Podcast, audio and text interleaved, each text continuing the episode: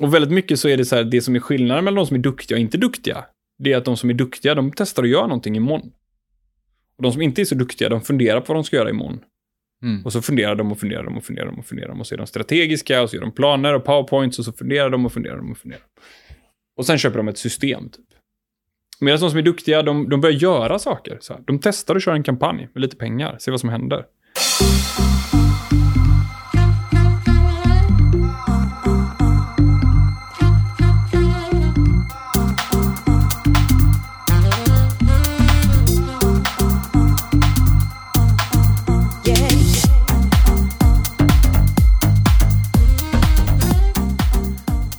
Välkommen till ännu ett avsnitt av Digital marknadsföring med Tony Hammarlund.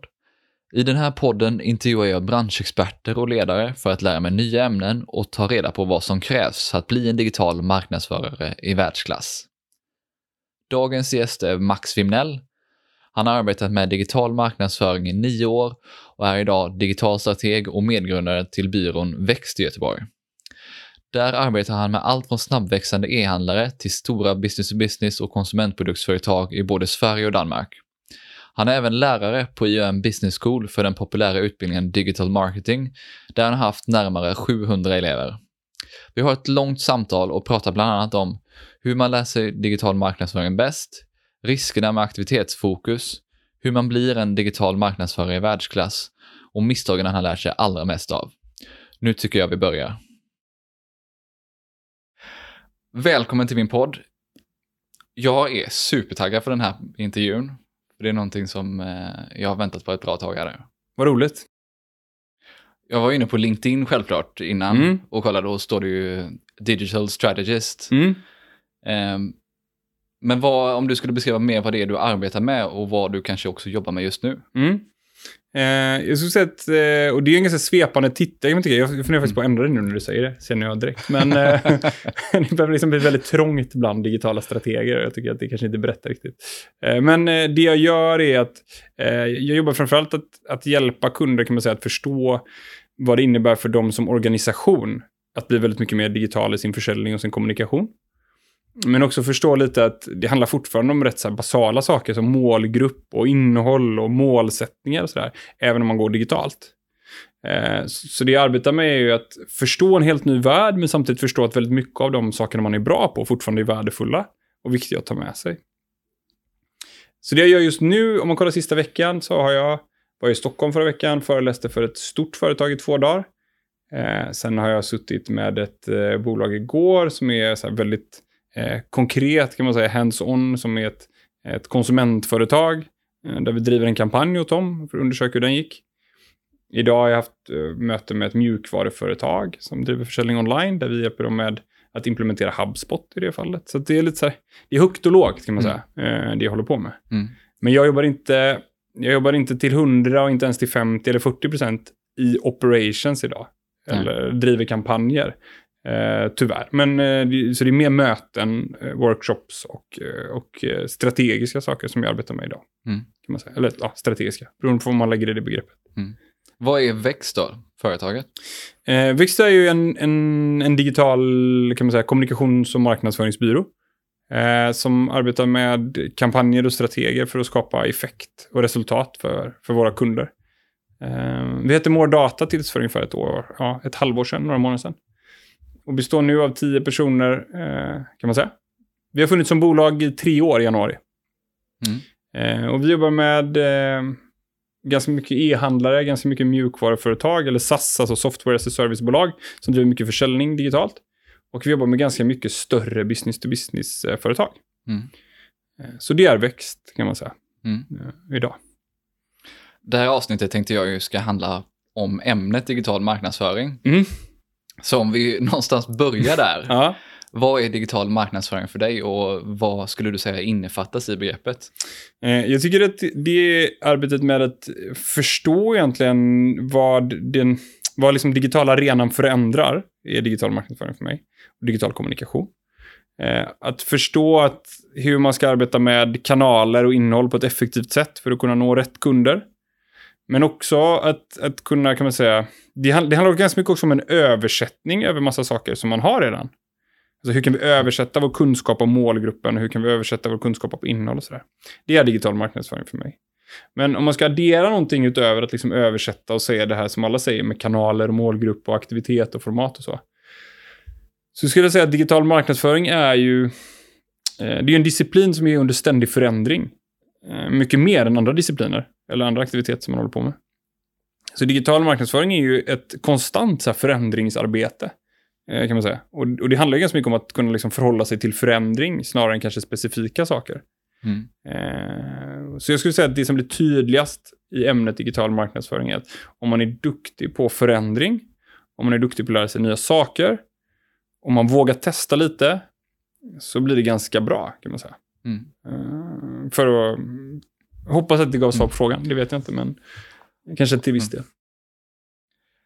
Hur började du lära dig digital marknadsföring?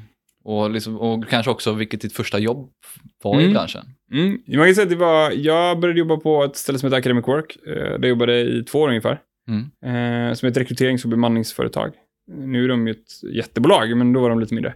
Och då fanns det ganska mycket sådana här tjänster ute, kan man säga. Man började liksom leta efter, det här var lite så här obskyrt då. Det här kanske är 2000, eh, jag tänka lite, det här kanske är 2007 typ.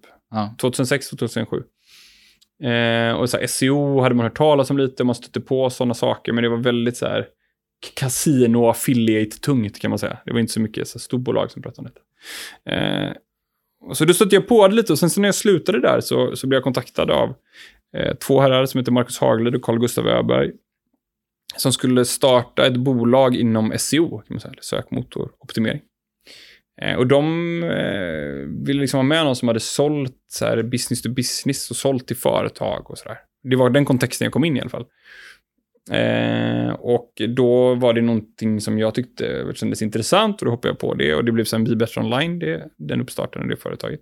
Så det är liksom min väg in. Det var så jag kom i kontakt med det. Och sen tror jag att om man kollar liksom lärandet eller hur man lär sig så, så handlar det ju om att vara duktig på att lära sig saker. Oavsett vad. Det är så förändligt och extremt förändligt. Men det är klart att den uppstarten av det företaget och att, att jobba i den miljön där, det var det som var liksom katalysator inom digital kommunikation och marknadsföring. Mm. Och detta är 2008, 2009 kanske, mm. skulle jag säga. Mm. Kan du ge något exempel på någonting du vet idag som du, som du önskade att du visste då när du liksom började Verkligen, det finns ju hur mycket saker som helst som jag inte kunde då, eh, som jag vet nu. Och det, antagligen finns det massa saker jag inte vet nu, som jag skulle vilja veta mm. också. som jag kommer säga om fem år, att jag, om jag bara visste det här. Jag skulle aldrig vara med i den här podcasten. Nej, nej men om jag bara visste någonting. Men, och då skulle jag säga så här, det som blir tydligare för mig mer och mer, det är två saker. Det första är att eh, aktivitetsfokus är väldigt sällan bra. Alltså att eh, och det önskar jag att jag kunde fatta det mer av för länge sedan. Att det är väldigt sällan liksom en aktivitet, oavsett om det är liksom LinkedIn, eller SEO, eller PPC, eller vad det må vara, som är liksom lösningen på problemet. Det är liksom farligt att ha för mycket aktivitetsfokus i mm. allt. Sådär. Det är farligt att bli för kompetenstung i en aktivitet, för då tycker man alltid den aktiviteten är rätt. Det är farligt att sälja för mycket av en aktivitet som bolag, för då får man mycket folk som kan göra den aktiviteten och sådär. Man behöver liksom, man behöver kunna vara lite följsam sådär. Mm. Man behöver förstå att det finns ett väldigt bra citat som är liksom för hammaren ser alla problem ut som en spik. Och I början så är det väldigt lätt att man lär sig en sak och så tycker man att så här, det här e-mail marketing är, det lösningen på alla problem någonsin. Det önskar jag att jag fattade ännu mer av. Mm. Jag tycker jag har varit ganska bra på att fatta det. Men jag, det hade jag kunnat lära mig snabbare. Mm. Och det andra är att det blir ganska lätt och jag kan uppleva ibland liksom en, en utmaning kring alla som jobbar med digital kommunikation och marknadsföring. Att man tycker att liksom digitalt är så fantastiskt för det är så mätbart, kostnadseffektivt och sådär. Så att man kan ibland tappa lite liksom förhållandet till verkligheten. Liksom att i de flesta bolag så är det inte så att man inte gör någonting idag, eller man har ingen koll idag, utan man gör massa saker och det digitala är någonting som man behöver liksom addera och jobba med också. Mm. Men ibland så kan det bli lite väl mycket känsla av att liksom allt ska ut och eh, om man inte förstår att det här digitala som vi presenterar är det bästa i världen så är man galen och så. Och, och, där tycker jag också att man har lärt sig mer och mer att det finns en verklighet och det finns politik och det finns legacy och strukturer. Eh, och det svåra är inte att berätta vad som är fel. Liksom. Mm. Här har ni inte en H1 på den här landningssidan. Eller ni måste jobba med det här. Liksom, det, är inte, det är inte att hitta små konkreta fel. Det svåra är ju faktiskt att lära sig hur kan vi börja göra små förändringar. Så. Mm. Och där kan jag känna att mm, jag önskar att jag tidigare lärde mig att aktivitetsfokus är sällan bra. Och att jag lärde mig snabbare att det är svårare inte att presentera en lista med saker som är fel. Mm. Så. För det är väldigt mycket mer konstruktivt när man kan angripa det på ett annat sätt, kan jag tycka. Mm. Ja, det är jätteintressant att du nämner det här hammaren och spiken Ja, för det är, det är en av anledningarna varför jag startade den här podcasten. ja, ja, vad kul. Eller kul antar jag, eller vad bra. Just att det här att är man bara specialist på SEO ja, så kan man lösa precis alla problem med SEO. ja, exakt. Du har problem med försäljning, självklart, vi löser det Ja. med SEO. Och det, och det folk kommer liksom tycka, men SEO är helt fantastiskt. Och det är helt fantastiskt. Och det är Mm. superviktigt. Och det är jätteviktigt tidigt i köpresan. Och det finns data som visar på det. Men det finns data som visar på att e-mail är det mest lönsamma. Och det är fantastiskt. Och vi ser liksom lönsamhetskalkyler. Så att eh, man får också komma ihåg att det är liksom... Det är ganska lätt att berätta att alla kanaler är helt fantastiska. Mm. Eh, men det är också farligt att bli för tung i en kanal. Så. Och det är farligt att bli för tung i en aktivitet. Det tycker jag verkligen. Och, eh, det kombinerat då med liksom en respekt för kunder och deras verklighet. Det, ger, alltså, det händer någonting när man börjar förstå att det, liksom, det händer ganska mycket annat på ett företag än SEO. Mm. Eller PPC. Liksom, det finns andra frågor som tar upp Mm. deras tid också. Och det är liksom just det här med att kunna olika saker, att inte ha för mycket fokus på en enda Mm. aktivitet. Mm. Det knyter in liksom för att kunna de här mängder med aktiviteter som Ja. man behöver ha koll på, Mm. så behöver man ju hålla sig uppdaterad och också utvecklas på något sätt. Mm. Och hur skulle du säga att du har gjort det? Vad har liksom varit nyckeln till att du har kunnat lära dig olika saker? Eh, jo, men det, man kan ju säga så här, jag tror att det beror på nyfikenhet och liksom ett intresse och att man, att man försöker sätta sig in i mycket saker och konsumera mycket information och så. Mm. Det är en stor anledning, men jag skulle säga den största anledningen är att jag under de nästan tio åren då som jag jobbat med det här har haft fördelen att jobba med väldigt bra personer som varit duktiga på olika saker. Man pratar, brukar, I stora bolag så brukar man prata om SMEs, eller Subject Matter Expertise. Mm. Och då har man en SME typ som jobbar med SEO eller PPC eller annat, på större globala bolag. Jag tror att man ska liksom försöka hitta den kontexten någonstans där man kan få kontakt med folk som är superduktiga på SEO. Eller superduktiga på PPC eller superduktiga. Så jag skulle säga det handlar snarare för mig om att omgivit mig med väldigt bra personer och lärt mig mycket av dem. Än att jag har suttit och liksom matat YouTube-videos. Det är inte det jag har gjort. Nej. Utan eh, jag har haft fördelen att jobba med väldigt bra personer under väldigt många år. Mm. Inom olika discipliner. Mm. Eh, som är bättre än mig i varje disciplin. Ja. Eh, liksom. Och det, jag tycker det du gör nu är ett jättebra exempel. Liksom. Mm. Hittar du någon som kan någonting, så fråga. och lyssna och lär och, liksom, och repetera och fundera och sådär. Jag, jag tror verkligen det. Eh, för jag, jag tror också att det finns en viktig del när man lär sig att man ska vara lite så skeptisk också. För att precis det vi var inne på med aktivitetsfrågan. Liksom, läser du om AdWords så kommer det vara att AdWords är så himla bra alltid. Och läser du en artikel om e-mail så kommer det vara att e-mail är så fantastiskt. Så att man får också lära sig lite att vara lite sådär skeptisk. För liksom Lite, käll, lite. lite källkritik också kanske. Ja, lite källkritik och också eh, liksom, tänk efter lite så här, i vilken liksom, sammanhang sägs detta? Är det här en e-mail-systemleverantör? Liksom? Ligger, ligger, vad ligger deras intresse i att e-mail är helt fantastiskt? Eller är detta ett företag som jobbar med content marketing? Ligger det i deras intresse att content är värdefullt? Mm. Ehm, så det skulle jag väl säga. Det, det är så jag har försökt lära mig. Och det är det som har varit värdefullt att lära sig. Att jobba med bra folk och att fråga dem och lära sig av dem mycket. Mm. Eh, det, det tror jag verkligen. Vad har du lärt dig det senaste året då? Det senaste året så har jag lärt mig ännu mer om, kan man säga, att, att, att det är så extremt värdefullt att fokusera på den här kombinerade effekten av liksom innehåll, mediabudget och optimering. Där eh, vi tenderar till fortfarande att vara lite så här silofokuserade. Det har jag lärt mig ganska mycket mer om, tycker jag.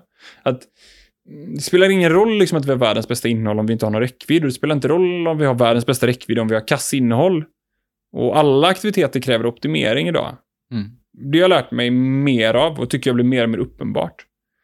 Men sen det som jag har lärt mig utöver det rent taktiskt mer av, det är nog Analytics tror jag, som jag ändå har jobbat med väldigt länge. Men jag har faktiskt satt mig in ännu mer Analytics sista halvåret ungefär. Och, ehm, där tycker jag jag har lärt mig än mer. Och Analytics blir man ju lätt ödmjuk inför, liksom, för ju mer man lär sig, desto mindre insåg man att man kan på något sätt. Men eh, eh, där har jag grottat ganska mycket, Mm. sista månaderna i alla fall. Okej. Mm. Och idag jobb, du jobbar ju inte bara med digital marknadsföring utan du föreläser Mm. och um, även lärare på IOM Business School. Mm, exakt. och utbilda där i ämnet just digital marketing. Exakt. Men eh, om du, om vi börjar någonstans, hur blev du lärare för en utbildning i digital marknadsföring? Mm, jag hade haft kontakt med UM och haft uppdrag hos UM kan man säga. Eh, Eller ja, det hade jag haft. In, inom digital kommunikation. Mm. Eh, Så, så när de visste, eller bestämde sig för att sjösätta en, en utbildning inom digital marknadsföring, så här intensiv, så, så var jag väl en av dem som de frågade. Eftersom vi hade varit i kontakt med varandra tidigare. Och, och då eh, tyckte jag att det lät otroligt spännande, så att, eh, jag var väldigt intresserad. Och då gjorde vi ett provskott och det funkar väldigt bra. Och det var nu nästan tre år sedan. Två och ett halvt år sedan. Eh, och det har funkat väldigt bra, så, så, så på den vägen var det. Så då frågade man mig egentligen. Och den utbildningen som vi har och som vi har haft, den är ju relativt bred. Eh, kan man säga. Vilket också inneburit att eh, det har ju sedan två och ett halvt, tre år så har jag funnits väldigt stort behov hos mig att hålla mig väldigt ajour med väldigt många saker. Mm. Mer än vad jag behövt tidigare då. Så att eh, det var nog för att jag var en person de kände till, hade jobbat tillsammans med dem och att de hamnade i en situation där de ville lansera en digital utbildning, Mm. kan man säga. Vad får man lära sig i den här kursen och också kanske för, för vem är den?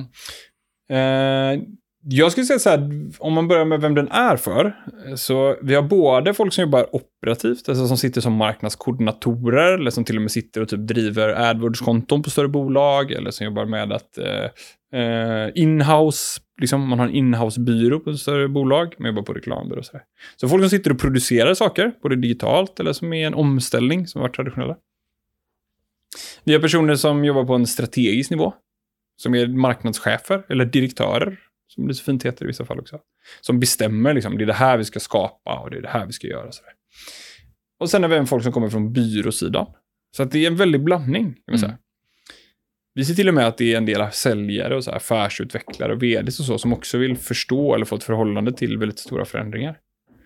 Så den är för, den är för alla som har med kommunikation och marknadsföring att göra, tycker jag. Mm.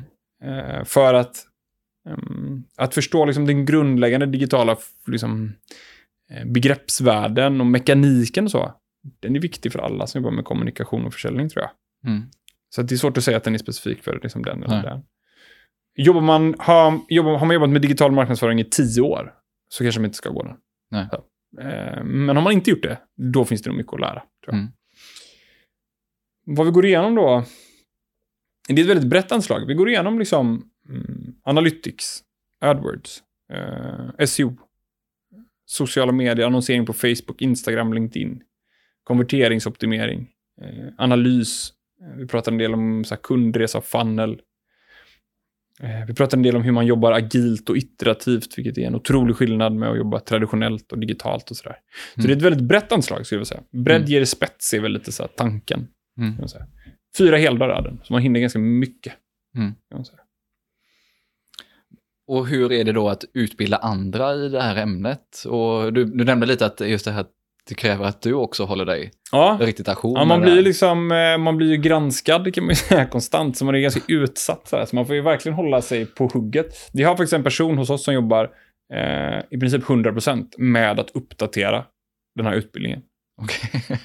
Ja. som inte är jag.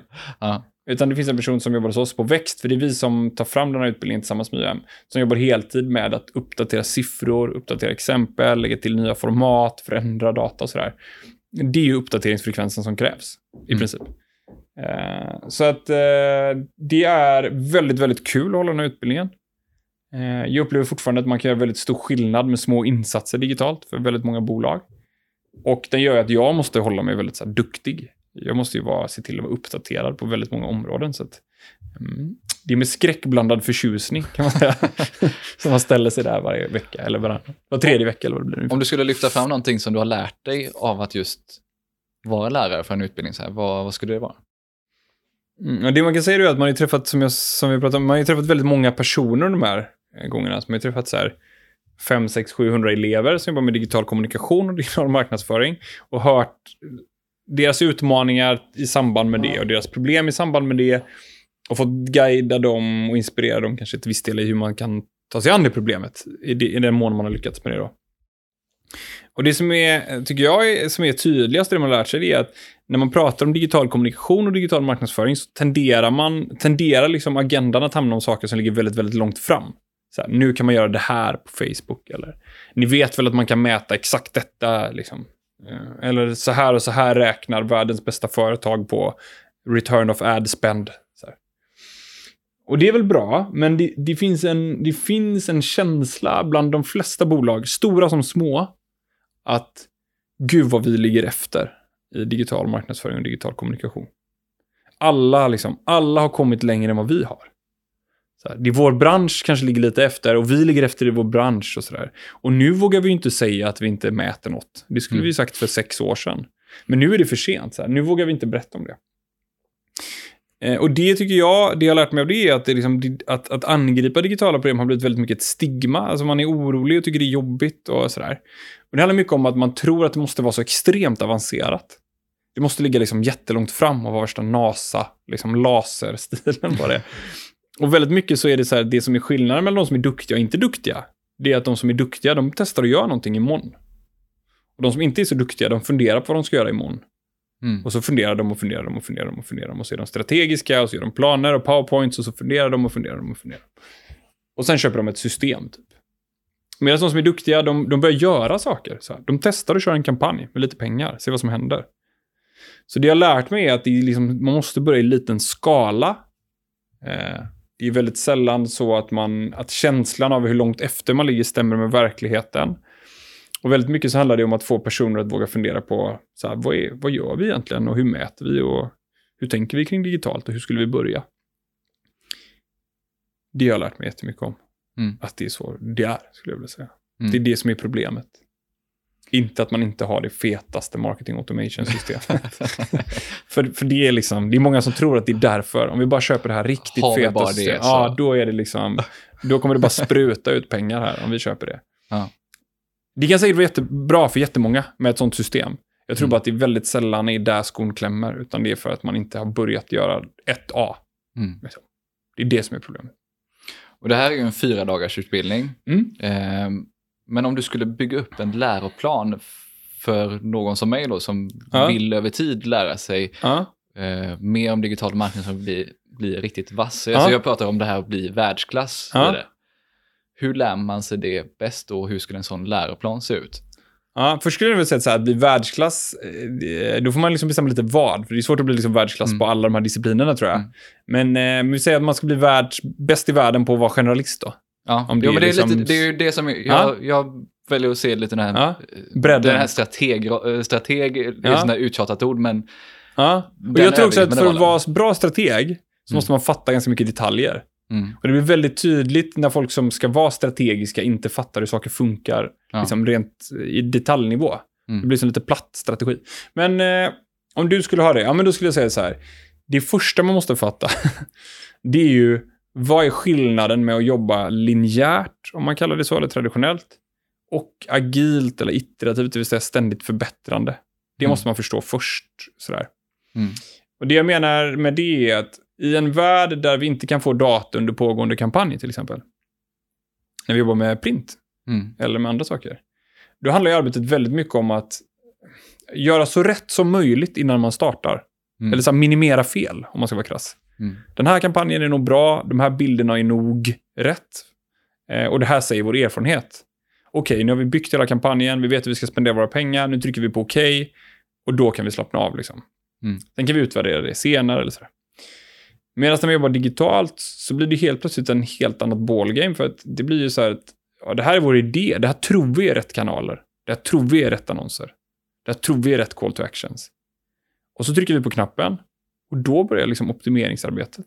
mm, Vilket innebär att det är liksom kapacitet att kunna liksom hantera då. Helt plötsligt får man insikt att den här annonsen, den väljer ingen att klicka på. Eller konverteringsgraden från det här funkar inte. Det, är liksom, det, det blir inte alls bra.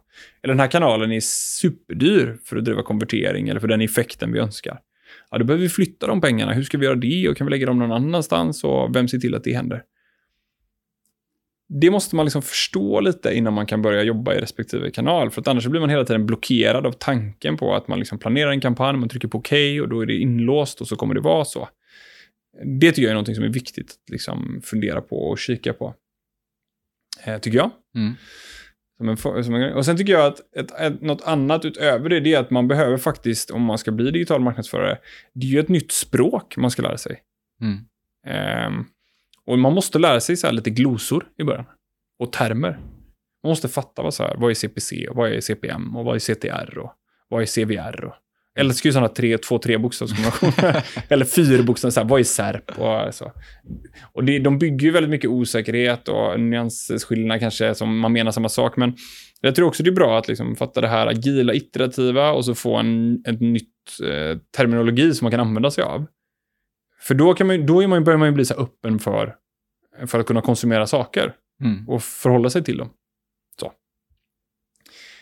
Det tycker jag är viktigt, som en bottenplatta. Sen när det kommer respektive kanal, då tror jag inte det finns något bättre än att driva små pilotkampanjer och testa. Mm. Liksom, om vi kommer till Facebook, eller AdWords, eller YouTube, eller LinkedIn. Ehm, men det bygger ju på en kunskap om Analytics eller något annat analyssystem. Vi får ändå säga att Analytics är the household, liksom, så att det är det vi förhåller oss till. Så att, och Google Analytics, där finns det ju väldigt mycket liksom, information och ehm, material att tillgå om man vill lära sig själv. Mm. Så. Så bottenplatta, så agilt, iterativt, termer och språk och förhålla sig till. Google Analytics, där har du din första liksom, badge Mm. med information. Sen får du bara bygga på med liksom, kanaler eller discipliner, Mm. en efter en. Vilka skulle du säga, vilka discipliner är de viktigaste att ha koll på? Om man skulle sätta... Jag tycker, jag tycker frågan, bygg, frågan är ju ställd på ett sätt som, som, som är fel, tycker jag. Nej, men jag tycker det tankesättet... Man kan ju säga så här, Google Analytics är ju en särställning. Ja. Så kanske man inte kallar det en disciplin, eftersom vi kan utvärdera så mycket, vi kan lära oss så mycket, vi kan se så mycket. Man förstår så mycket när man förstår Google Analytics. Mm. Med det sagt så tycker jag så här, det är lite som att ställa frågan så här, vad är det mest effektiva att göra i- idag inom digital kommunikation? Det kanske många kan tycka att just nu idag så är det här det bästa. Men det är ju, det är liksom sanningar är ju ett problem. Att vi säger så här, det är alltid det här som funkar bäst. Och det är alltid den här disciplinen som är bra eller inte bra. Så jag tycker om det är någonting man ska lära sig så är det att förstå att driva trafik är halva jobbet. Mm. Och få trafiken att göra rätt sak är halva jobbet. Mm. Liksom. Du kan vara bäst i världen på Facebook-annonsering. Men är du superkass på att ta hand om din trafik så spelar det inte så stor roll. Nej. Och du kan vara bäst i världen på att bygga landningssidor som konverterar till vilket mål du än har satt. Om det är att liksom konsumera material eller ta del av material eller ladda ner pdf eller bli ett lead eller köpa eller anmäla sig. Men om du inte kan driva någon trafik dit så är det inte värt någonting. Nej. Där tycker jag fortfarande det finns en jättestor utmaning att, vi, att man jätteofta digitalt har alldeles för mycket silo-mindset. Liksom. Här är byrån, de gör typ annonser. Och sen har vi en mediebyrå eller en digital byrå, de så köper räckvidd. Och sen har vi vår sajt och den ser ut som den ser ut och det har den alltid gjort och det, det kan vi tyvärr inte ändra på. Så att vi vet att liksom, den funkar jättedåligt. Mm. Men eh, det här är ju inte en fråga om det, utan nu ska vi göra kommunikation och liksom digital marknadsföring. Och det måste man ju fatta. att Liksom ibland behöver man flytta pengar från marknadsföring och räckvidd och, och produktion av eh, innehåll eller annonser och göra Mm. bättre landningssidor. Mm. För det är ändå liksom kombinationen som är, som är det viktiga. Mm. Förstår du typ vad jag menar? Jag känner att det blir väldigt Ja. flummigt, men eh, jag tycker att det... Istället för att säga en disciplin, och ska man säga en disciplin då, så ska man säga konverteringsoptimering. Mm. För det är så eftersatt. Ja. Så. Du pratar ju liksom om det här att göra de här små testkampanjerna och så vidare. Att det är en viktig detalj liksom för att lära sig mer. Ja. Men eh, när man tittar på andra saker man kan göra för att lära sig också eh, när det gäller utbildningar Mm. som den Mm. ni är med och driver. Mm. Den är ju väldigt bra då, Ja. om du är någon utbildning. det är någon utbildning du ska välja så är den Mm. fantastiskt bra. Men eh, ja. Och sen tittar man, det finns ju en mängd också onlineutbildningar och det finns certifieringar, både för om vi tittar på Analytics och det Mm. finns för AdWords och Facebook har sin egen och så vidare. Vad tycker du att man behöver titta på där om man... eh, Jag tycker Analytics det tycker viktigaste jag någonstans. man kan börja med. Mm. För, för grejen är lite så här tycker jag. Att, fatt, om man gör Analytics IQ, som Mm. vi pratar om då, som är liksom steg ett. Det tycker jag man kan börja med. Då får man med sig ganska mycket liksom förståelse för hur saker hänger ihop. Om man ska liksom ta sig an Facebook, eller YouTube, eller AdWords, eller LinkedIn. Mm. För det är ändå så att Analytics är tyvärr sämre UX-mässigt än vad det borde vara. det kan vi liksom alla vara överens om. Och att det har vissa utmaningar i framförallt i applikation och eh, med flera devices så finns det lite utmaningar och sådär om man jämför med Facebook till exempel. Men jag tycker ändå det hade jag börjat med. Okej, okay, jag tar alla Google Analytics tutorials jag, jag kan ta del av och jag blir Go Google Analytics IQ-certifierad. Liksom. Eh, det hade jag börjat med. Mm. För det är bra och enkelt och användbart. Oavsett om man ska vara leverantör eller, eh, eller beställare. Mm. Och vad är, det, det är liksom, men då, då, tycker du att den typen av certifieringar tycker du ändå funkar att köra det? Jag vet inte om man ska köra certifieringar tycker jag inte, men jag tycker just att Google... Är GA, kursen bara i sig eller tänker du? Nej men GIQ, den tycker ja. jag man kan göra också. Sen ja. tror jag man ska nog inte ha något hopp om att den certifieringen, att det händer någonting liksom, när man har gjort det. Att det liksom bara ramlar in mail med förfrågningar och så. Det är inte så det funkar kanske. Men, men jag tänker för sin egen skull så är det bra att känna att så här, ja men eh, nu har jag gjort den här kursen och jag blir, när jag går igenom detta så fixar jag den här kvalificeringen. Mm. Jag fixar de här frågorna. Ja. För då, är man, då tycker jag man har, liksom, då har man ganska bra koll på Analytics. Om mm. man gör det tycker jag. Sen finns det ju väldigt många dimensioner till, men då har man ändå liksom, har man en, en bra bottenplatta att stå på. Eh, men sen att liksom certifiera sig i massa, massa saker. Eh, nej, jag, det, jag tror inte det finns något jättevärde i det. Det är ju mest systemleverantörer som driver certifiering. Mm. Eh, och ja, det finns en utmaning i det också, tycker jag. Eh, men eh, så att jag skulle säga GIQ, sen liksom läs på om det du tycker är ball. Mm. Och liksom, det du tycker är kul. Det behöver inte vara så... Eh, det finns ju bra källor till information, liksom börja med dem. Mm. Men man, man, behöver nog inte aim för liksom certifiering, det tror jag inte. Nej. Och när man, när man jobbar, jag jobbar på en byrå idag, ja. om man, för att lära sig på bästa sätt, vad tycker du är det bästa vägen? För du har ju varit på både företag i sig och jobbat i byråvärlden så här nu. Ja, jag har varit på byrå, ja. men jag har jobbat med ganska många olika företag. Men jag har ja. varit på byrå i, jag har drivit byrå i nio år. Ja. Men vad tycker du är det bästa sättet att lära sig? Är det att jobba i en byrå där man får jobba med många olika typer av kunder med olika problem eller att jobba med ett specifikt företag där man driver ett, mm, ett problem eller löser mm. ett problem för det företaget? Eh, jättebra fråga tycker jag. Jag tycker att det finns liksom två svar på den. Utan att vara liksom, förlåta för politisk. Men jag tycker nog att det finns, för det, så här tycker jag nog. Eh, man, det kan vara jättefördelaktigt att jobba på ett företag. Mm. Om det finns ett förtroende för det man gör. Och man har mandat att liksom göra förändringar och testa saker. Då kan det vara helt grymt att jobba på ett företag. Du kan testa massa saker, du får, liksom, du får lära dig saker själv, du får ta ansvar för att lära dig saker själv, vilket är liksom den stora eh, nyttan. Eh, och du känner att det här är något spännande och intressant som vi borde testa. Hur funkar det? Så får du googla dig till det, du får förstå så här, hur kan vi mäta det, eh, hur kan vi investera pengar, okej, okay, let's go. De som har gjort sånt, som har sån bakgrund, de är ju superduktiga. De är väldigt så här, pragmatiska. Okej, okay, det här är ett problem, hur löser jag det? Då får jag fixa det. Utmaningen är att man kan fastna lite i att eh, det är så här vi gör här. Det här är bäst för oss. Och framför allt att när man väl har blivit ganska bra så får man väldigt lite utmaning när man är själv. Mm. Man kan bli ganska bra själv, men man kan inte bli väldigt, väldigt bra själv. För då behöver man jobba med flera andra som gör samma saker. Som kan säga, jag tänkte det på det här, eller jag testade det här, eller jag läste detta. Och är man ensam så tror jag att man kan bli duktig i liksom sättet man hanterar problem på typ lär sig hur man ska agera på dem och löser dem. Men att lösningarna blir bra, de blir inte fantastiska. Mm. För man blir inte utmanad. Nej.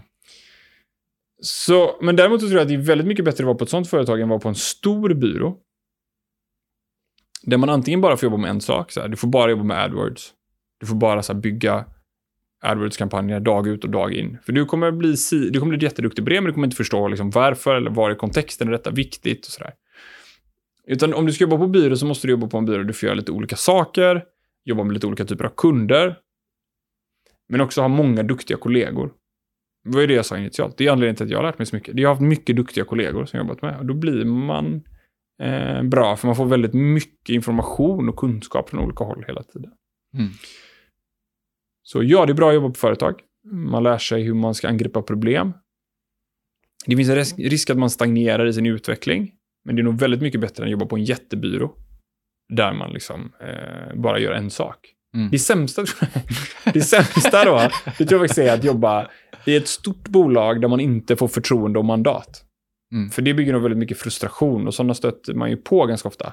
Mm. Så här, jag vill göra allt detta, ingen bryr sig, digitalt är bara en parentes. Typ om folk bara lyssnade på det jag sa så skulle vi kunna vara så mycket bättre. 2017, 18, 19, då är det liksom det fel att vara på ett sånt ställe. Det kommer hända så mycket. Det händer så mycket digitalt. Så sitter du på en sån arbetsplats så ser du om någonstans där man menar allvar med det digitala. Mm. För, liksom, för annars, kommer, annars kommer det inte bli så mycket bättre. Mm. Liksom, det är fel tillfälle att sitta och så här, knyta handen i fickan och vara förbannad för att ingen vill göra rätt saker. Mm. Utan se till att vara i en miljö där man får mandat och möjligheter. Då. Du pratade det här med kollegor som är, alltså att jobba jä- jämte, grymma kollegor lära Mm. sig av andra, Mm. att det har varit viktigt för dig. Mm. Har, hur ser du på det här med mentorer, coacher eller, eller chefer på något sätt som har, har stött dig längs med vägen? Mm, det tror jag också är jätteviktigt. Jag har ju drivit, varit med och drivit två bolag. Eh, byråer. Jag har, aldrig, jag har inte varit vd i någon av bolagen. Det har funnits en vd i båda fallen som varit liksom duktiga och kunnat supportera och liksom Mm. ta hand om sådana saker. Och det har ju, sen har jag varit partner med de vdsarna i båda fallen, så det gör att man, man får inte riktigt en chef på samma sätt. Sådär. Men jag tycker man, det mer handlar det om att, att en chef eller en ledare är ju ansvarig för att skapa ett klimat där folk gillar att lära sig. Tycker jag. Mm. Och det gör man genom att ge folk liksom ansvar och, ge, och, och ha förtroende för folk. Och folks förmåga att vara duktiga. Mm. Eh, så jag kan ju bara säga att det blir en dramatisk skillnad. Det blir väldigt mycket bättre om man vågar tro på att folk är duktiga och kan lära sig själva och kan ta ansvar för ett område. Och jag tror att man bygger väldigt mycket liksom förändring och så kring det. Mm. Vad det gäller mentorer och sådär så tycker jag, ja det är klart man måste gå bredvid andra som jobbat längre. Men man behöver hoppa in i projekt så snart som möjligt. Man behöver ju göra och testa saker Mm. så snart som möjligt. Om vi hoppar tillbaka till det här konceptet att vara, bli riktigt duktig Ja. på ett område. Ja. Vad skiljer någon som är liksom i världsklass på någonting med någon som är okej på digital marknadsföring? Vad skiljer någon som är min värld? Jag tycker nog att när någon är i världsklass eh, inom detta, eh, och då kan man ju säga att det finns ju två typer. Man kan vara generalist eller man kan vara specialist. Mm. Specialist det säger sig självt. Om man är världsklass då så är man ju den som är bäst i världen på typ hur bygger man eh, Facebook-kampanjer för att få e-mailadresser genom lead ads. Det är ju en disciplin, liksom, då kan man ju det. Ska man vara världsklass som generalist då, som jag antar är det du söker sådär, då tycker jag det är när man, när man är så duktig på respektive liksom, digital tillämpning eller aktivitet och kanal, att man kan börja prata om saker som mål, effekt, resultat och låta liksom, diskussionen centrera kring det snarare än så här, så här kan man göra på Facebook, så här kan man göra på LinkedIn. Ju mindre man pratar om hur man faktiskt gör det, om man vågar ha den diskussionen, desto duktigare tror jag man är. Mm. Det vill säga uppdraget är att ta reda på vad kunden har för mål och vilken effekt man är ute efter. Eh, För att sen på ett väldigt så här smart sätt kan förstå hur ska vi då använda digitala kanaler för att uppnå den effekten eller det resultatet. Mm. Man kan ju bara gå till sig själv när man hade börjat jobba med detta när man jobbat kort så man var ju väldigt så här detaljfokuserad. Det var lite det vi började prata om. Alltså man sa så här, om jag kollar på er webbplats här, det här är fel. Och så var det en detalj som var fel.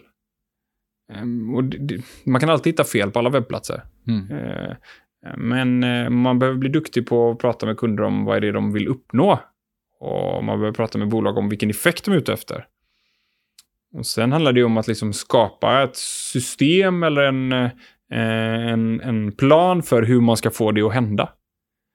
Mm, Så ju mer man kan prata om det som faktiskt spelar roll, så här, effekten, vad ska vi åstadkomma, desto duktigare är man tycker jag. Mm. Med parentesen att man inte blir som strateg som inte fattar hur det funkar. Och det är här det blir liksom svårt då, men eh, jag tror att man måste vara dukt- mycket duktigare på att prata om det. Mm. Och hur blir man det? Det blir man genom att flera gånger ha jobbat i flera kampanjer med olika kanaler och aktiviteter. Liksom, att se vad är fördelarna med Facebook och nackdelarna, vad kan vi få till, vad kan vi inte få till och jobba med duktiga specialister inom Facebook. Hur är, vad är viktigt med LinkedIn, vad är inte viktigt med LinkedIn, vad funkar där, vad funkar inte och ha kontakt med specialister. Så att jag tror att det, det finns liksom ingen genväg, man kan konsumera mycket material, men man behöver träffa och prata med folk eller arbeta med folk som är duktiga på respektive disciplin. Mm. Gör man det så, så, så kan man prata om liksom, övergripande frågor eller effekt på ett trovärdigt eh, och liksom raffinerat och genomtänkt sätt. Mm. Så. så det handlar ju mycket om att göra fel också. Liksom, testa. Man får göra många fel för att bli bra, men förhoppningsvis så gör man det fort. för Man mäter och ser att det inte funkar. Mm. Jag tycker fail fast är, liksom, det är ett bra mantra. Ja. Eh, Man behöver göra fel ofta. Man ska få göra fel, men man ska inte få göra fel länge. liksom. Och man ska förhoppningsvis inte göra samma fel för många gånger, men det är en stor anledning att storbolag har utmaningar i digital kommunikation. Det är att man får inte göra fel i storbolag. Mm. Och när förbättringsarbetet handlar om att göra fel, då blir det väldigt problematiskt. Då. Ja. Så här, det, blir, det finns ett problem inbyggt i det. Mm. Mm. Vem skulle du säga, om du fick säga någon i Sverige som är, som du skulle säga, sätt- sätta någon i, som är riktigt duktig på det här med digital marknadsföring, och du får inte säga det själv. Nej, det skulle jag faktiskt inte göra heller. Det hade ju varit sinnessjukt om jag sa det. Men eh, ja, jag, tycker att det, jag tycker nog att det finns folk som är, som är duktiga på lite olika saker, Mm. eh, faktiskt. Eh, jag tycker Joakim Jardenberg är ganska bra eh, när man pratar om övergripande frågor och liksom, vad händer digitalt och omvärld och vad innebär det och sådär. Ja. Eh, jag tycker ju, och alla har väl säkert läst, jag tycker Christian Rudolf har liksom ganska raffinerade SEO-krönikor och ganska bra spaningar vad det gäller SEO. Mm. Så jag tycker det är spännande och intressant. Eh, jag tycker att det finns en, en del bra saker som är på så här generell management-nivå som, som är ganska så breda spaningar men som ändå är raffinerade av Arash Gillian på, på Viva Media. Eh, jag tycker ändå han lyfter många bra saker som är viktiga, liksom, som är stora frågor som inte är på detaljnivå Mm. också. Eh, det är ju tre personer där, skulle jag säga, som jag tycker är duktiga. Mm. Eh, sen finns det massa duktiga, det finns superduktiga SEO-personer i Göteborg, eller i Sverige och i Göteborg. Det finns folk som är duktiga på SEM och PPC. Men eh, de tre skulle jag säga spontant faktiskt, eh, när Mm. jag tänker på det. Mm. Ja, det tror jag. Och om vi fortsätter på det här med att lära sig Mm. saker. Det finns, ju, som sagt, det finns ju mängder med olika sätt att lära sig med många olika källor. Mm. Eh, en källa är ju till exempel det här med poddar Mm. som vi håller på med här nu. Mm. Böcker, Mm. nyhetsbrev och Mm. bloggar och så vidare. Mm. Eh, och får inte nämna alla YouTube-klipp Mm. som finns där ute. Vilken video eller bok eller en podd eller liknande, vad skulle du säga har haft mest påverkan på dig när det gäller just den här typen av kunskap? Mm. Eh, Det finns en sajt som heter Prettotyping. Mm. Jag tror att jag sa det rätt nu. Prettotyping. Ja, det kanske kan vara en länk med i. Liksom, Ja. efter, ja. Eh, Och det, det handlar inte så mycket om digitalt egentligen. Men det handlar om hur man, eh, hur man ser till att, inte, att liksom göra fel lite grann. Och så testa vad som funkar. Mm. Som jag tycker är... Som ger så himla mycket förståelse för hur behöver vi jobba digitalt kontra traditionellt. Mm. Man pratar väldigt mycket om eh, sätt att provtrycka koncept eller kampanjer eller idéer. Eller att testa idéer mm, så billigt och enkelt som möjligt innan vi går liksom full on. Mm. Det finns ingenting som liksom, det, det tycker jag är fantastiskt. Läs det. Det finns en en timmas YouTube-film där, eh, där eh, mannen bakom det här konceptet föreläser, som är helt fantastisk. Liksom. Mm. Se, se den, för det den gör liksom saker och man, den är väldigt rolig och bra. Och, eh, jag, jag tror framför allt mellanstora större bolag, bolag som inte har jobbat så mycket digitalt, har väldigt mycket att lära av den. Mm. Eh, utöver det så tycker jag e-consultancy är en fantastisk eh, sajt. Den samlar bra innehåll och bra information och bra spaningar. Jag tycker den är rolig och, och, och spännande. Mm. Eh, det finns en bra rapport som släpps, eh, skulle säga varje år, det kanske är oftare än varje år, jag måste tänka hur ofta det är, som, heter, som Luma and Partners släpper. Mm. Som är väldigt bra, som pratar om så breda penseldrag. Hur, hur mycket av ad spend går till Facebook och Google? Hur mycket bör Amazon ta? Varför är Amazon liksom det största hotet mot retail? Varför är Amazon det enda hotet som Facebook och Google har haft på tio år? Och vad innebär det för oss att Amazon växer så snabbt? Mm. De skrev jättemycket om Amazon och påverkan vi kommer få av Amazon för fyra månader sedan. Nu kan man typ inte kolla på LinkedIn eller så här någon annanstans när folk är så här, ja, nu Amazon kommer och det kommer hända. Och man är så här, ja. Men det var exakt det som stod i den här rapporten för fyra månader sedan. Så att eh, där kan man få väldigt mycket. Det tycker jag också är, kan vara värdefullt och bra att ta till sig. Mm. Och sen tycker jag att eh, det material som finns kring Google Analytics är också väldigt användbart och lättillgängligt. Mm. Och det är ju fortfarande ganska YouTube-baserat, så där kan man checka också. Mm. Det skulle jag säga Mm. är bra eh, källor till information. Utöver bra kollegor som är duktiga. Ja. Ja. ja men vi ser till så vi länkar Ja, upp det i eh, göra poddinlägget här också. Sen. Ja. Mm. Och sen är det, när man jobbar då med de här olika sakerna så använder man ju ofta en rad olika tjänster, verktyg och Mm. program och så vidare. Mm. Om det är något program eller något verktyg som du Mm. skulle säga som du inte Ja. skulle klara dig utan, alltså som det är absolut viktigaste för dig. Och Google Analytics har vi sagt, jag antar att det är så här, det com, comes without saying. Att Mm. det liksom är... Eh, och man ska, se, man ska ju komma ihåg att liksom Google har ju sån extrem andel av sökmarknaden, framför allt i Sverige. Ja. Globalt har de en stor andel, men i Sverige har de ju en extremt stor andel. Så därför skulle jag vilja säga att Google, Google Analytics såklart, men också Google AdWords. För Google AdWords är, jag, jag tycker betalt sök är något, en always on-aktivitet. Mm. Vi måste alltid jobba med betalt sök. Om folk har ett uppsåt eller ett intent och söker efter saker som vi kan erbjuda dem, då måste vi ju kunna möta upp det. Mm. Liksom. Så att det blir många system här. Men eh, Analytics AdWords tycker jag. Men sen eh, också för att slå ett slag lite för, för konverteringsoptimering, så skulle jag säga att Hotjar är ett fantastiskt verktyg Mm. för att se hur folk interagerar med din sajt, vad som funkar och inte funkar, där vi inte riktigt får all data i Analytics. Vi kan få heatmaps, vi kan få reda på scrolldjup, vi kan få reda på ganska mycket. Mm. Och sen skulle jag säga SiteGainer som det fjärde. Mm. Där vi har en möjlighet att A och B-testa landningssidor på ett väldigt så enkelt sätt, kostnadseffektivt sätt. Ja.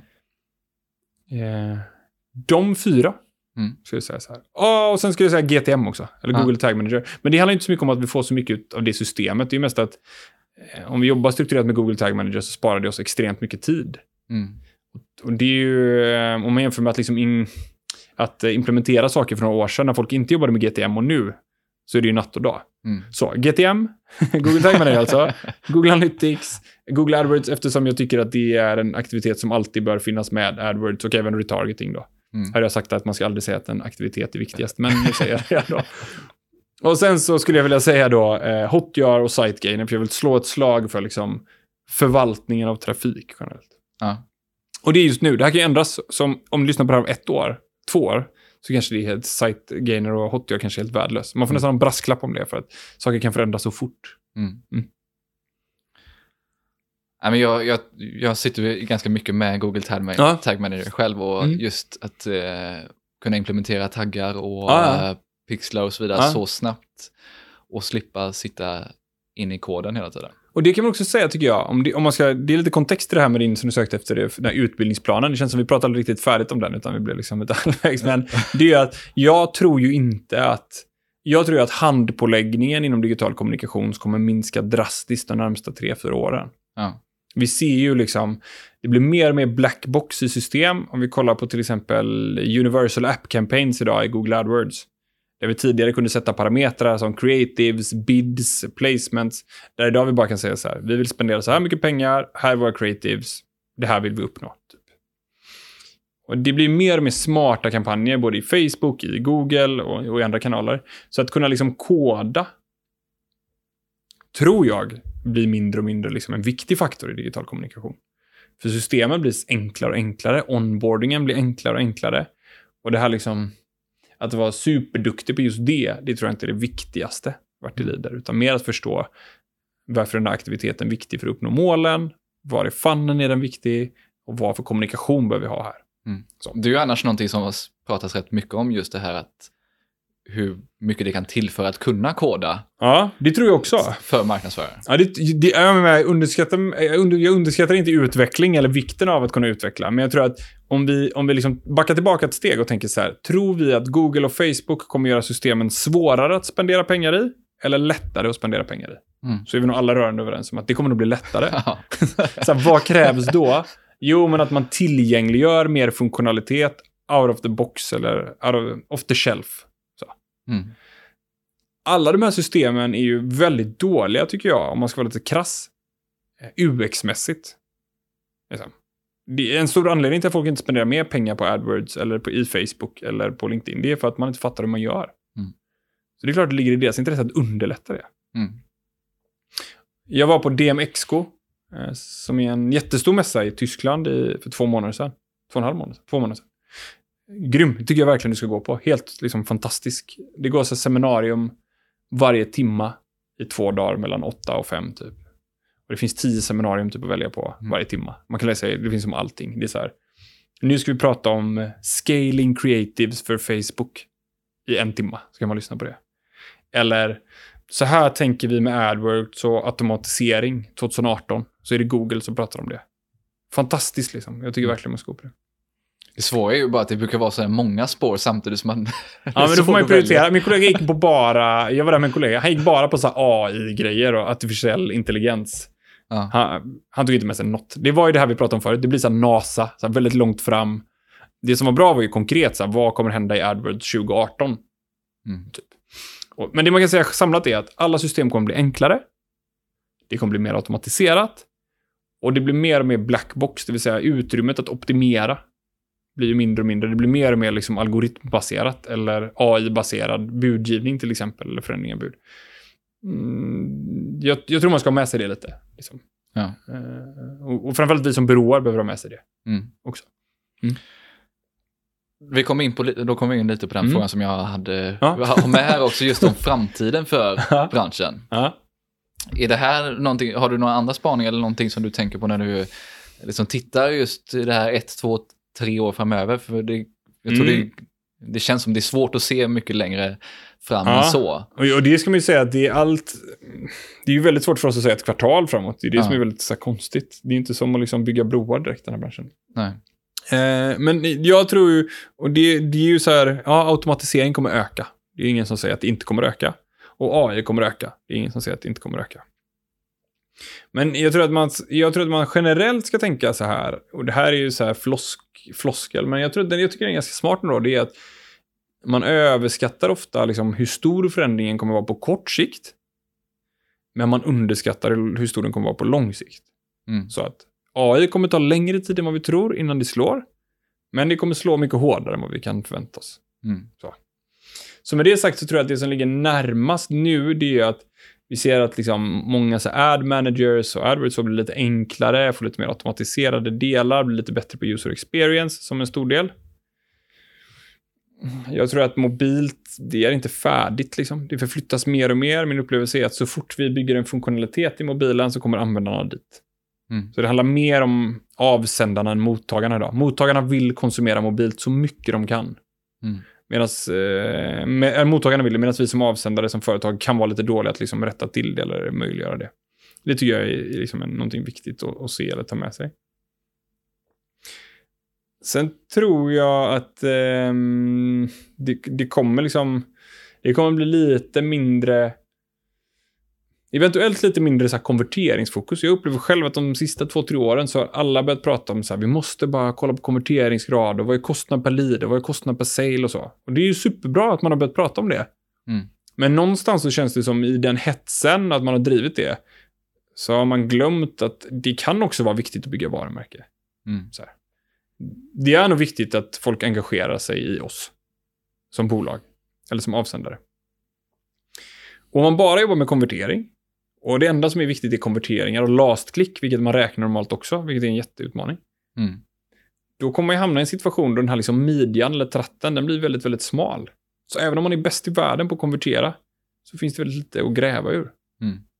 Så man måste nog börja liksom fundera lite på hur ska vi mäta och följa upp engagemang om vi är duktiga på det och hur ska vi mäta räckvidd och så. Jag tror att pendeln kommer slå lite med performance i den, i den meningen att allt, allt nästan handlar om konvertering idag. Men vi behöver nog definiera konverteringar som inte är så nära försäljning. Om du förstår Ja. hur jag tänker sådär. Mm. Det, det upplever, som det du jobbar med. Ja. Liksom, hur ska vi mäta native och content på ett bra sätt? Mm. Eh, Vi behöver utvärdera det, vi behöver göra det som är rätt och sluta med det som är fel. Men det behöver också några liksom, indikatorer så att vi kan följa det över tid. Mm. Det tror jag också är en, det är också en spaning jag gör.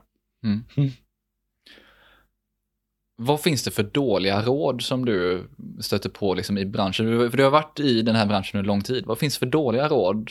Eller saker som snurrar runt som du tycker Ja. man som ny då, eller Ja. när man håller på och försöker utbilda sig och Ja. utveckla sig inom området? Men jag Vad tror att alla så här, all, varje gång man hör att någonting kommer liksom vara den, är den ultimata lösningen, att allt har förändrats och nu är det detta som gäller, så ska man nog dra öronen åt sig lite tycker jag. Ja. För det har liksom varit olika saker. Det har varit så här, Om du inte börjar jobba med så content marketing, då är det game over. Om du inte börjar jobba med marketing automation, om du inte börjar jobba med account-based marketing.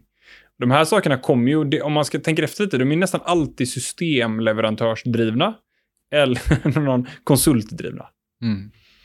Så jag skulle vilja säga att ett, någonting man ska se upp med, eller som är ett dåligt råd, det är ju något man ska akta sig för. Det är om någon säger så här, det här löser alla problem alltid, någonsin. Nu ändras allting. Mm. Det ska man nog vara försiktig med, Ja. tycker jag. Och sen ska man också vara försiktig med att förlita sig för mycket på sanningar, tycker jag. För det är också så, det var det vi pratade om inledningsvis, alltså vad gjorde jag för fel i början? Och, då var det så här, ja men ni har ju bara en öppningsgrad på 14% på e-mail, vad håller ni på med? Liksom. Och det kanske är lågt eller högt eller så, det beror lite på vad man jämför med. Mm. Och där tror jag också man ska vara lite försiktig med, vad är exakt rätt mått? Vad är exakt rätt aktivitet? Alltså, det är ganska tangible det här med vad är sanningar och inte sanningar. Mm. Det tycker jag också är någonting viktigt. Uh, ja, alla som är, som är lite för övertygade om att deras aktivitet är lösningen. Ja. Lösningen är nog mycket mer komplex än en aktivitet. Mm. Är en serie aktiviteter tror jag. Om du får välja ut något misstag som du har gjort under de här åren, som du har lärt dig allra mest av, Mm. vad skulle det vara? Och hur har det hjälpt dig i din karriär kanske? Eh, ja, men... Eh, ja, jag tycker nog att ibland så är inte problemet... Liksom, ibland går det inte att lösa problemet med digital kommunikation. Nej. Och det, det har man nog lärt sig att är det liksom en väldigt dålig produkt eller en väldigt dålig tjänst eller väldigt dåliga förutsättningar externt så är det nog inte så att då är det nog inte så att digital kommunikation är rätt lösning. Sådär. Utan då finns det andra saker som är viktigare. Och jag måste ju säga att det är liksom någonting om man ska vara lite så här eh, konkret, så är det det. Att, eh, att om man känner att så här, men det här sajten är inte tillräckligt bra, vi ska nog inte jobba med att driva trafik hit än. För den här kommer nog liksom, då måste vi jobba med konverteringsoptimering. Mm. Eh, och den här produkten är nog för kass, så även om jag gör världens bästa landningssida och driver trafik jätteraffinerat, så är det ingen som kommer vilja köpa den ändå. Mm. Då ska man nog liksom dra i handbromsen tror jag. Mm. Det gynnar den. Mm. Och det gör jag mycket, gör jag mycket oftare nu än vad jag gjorde när jag började jobba med detta. Man säger att Mm. det här är jättekul att vi skulle kunna göra den här kampanjen, men den här landningssidan som ni har, då är det ingen idé att vi gör det. Nej. Då får vi vänta. Liksom, gör klart den först. Mm. Och där tycker jag man får vara man får ha is i magen och vänta på de affärerna för de kommer tillbaka, eller de uppdragen. Och det lönar sig att säga till dem vad som funkar och inte funkar. Det är Mm. mitt så här viktigt. Sen ett väldigt konkret misstag är, håll koll om du, om du sköter spending åt kunder, Mm. typ på AdWords. Håll järnkoll på den spendingen. För du kommer få betala om du overspendar. Mm. För det är också testat. Det Du har testat det? Ja. Så det, undvik spending generellt. Liksom. Låt kunderna ta sina spendingar och vara inne som konsult. Liksom. Ja. Det är lite honey trap ibland. Mm. Att Mm. man vill sitta på hela... Nej, men det kan bli att det är liksom, eller? nej, det är mer att det, är så här, det går fort och det ska sättas upp och så behöver man hitta en temporär lösning och man kan nog ta spending ibland och så, men då behöver man hålla väldigt bra koll, för man kan göra uppdrag där man har en budget på 100 000 och så har man inte koll och så overspendar den 30 procent och så är det mer än vad uppdraget var värt. Alltså, det är ganska tråkigt, segt att liksom behöva mm, hålla, inte få ihop det. Det gjorde, misstaget gjorde jag tidigt när jag var med detta, det kommer jag inte göra igen. Och för att avsluta någonstans, Mm. så om man skulle vilja komma i kontakt med dig, Mm. eller följa dig, Mm. hur gör man det bäst då? Ja, följa tror jag är liksom ingen idé att liksom, äh, få några hopes kring att det ska liksom hända, hända något äh, där. Men äh, ja, det enklaste för mig är att är via mail eller via min LinkedIn. Ja. Så maxvimnell på LinkedIn eller max.vimnell.växt.se Mm. med KST. Ehm, det är absolut bäst. Mm. Eh, Men LinkedIn är liksom, det är min favorite eh, kontaktväg där om man inte mailar. Mailar funkar också jättebra. Ja. Yes. Då får jag tacka så hemskt mycket för idag. Tack så jättemycket för att du, vi har fått komma hit. Ja. Mm. Super. Hoppas du gillade intervjun lika mycket som jag gjorde. I poddinlägget på min webbsida hittar du en sammanfattning av intervjun. Där finns även alla länkar som vi pratade om i avsnittet. Och som en liten bonusresurs så har jag satt ihop en lista med maxtips för hur du lär dig grunderna i digital marknadsföring. Den finns att ladda ner i poddinlägget, så klicka in på min webbsida och prenumerera för att få din kopia. Tack också till Mikael på Newbridge Music och klipper podden och Hive Workspace där jag spelar in avsnittet. Ha en fortsatt riktigt bra dag.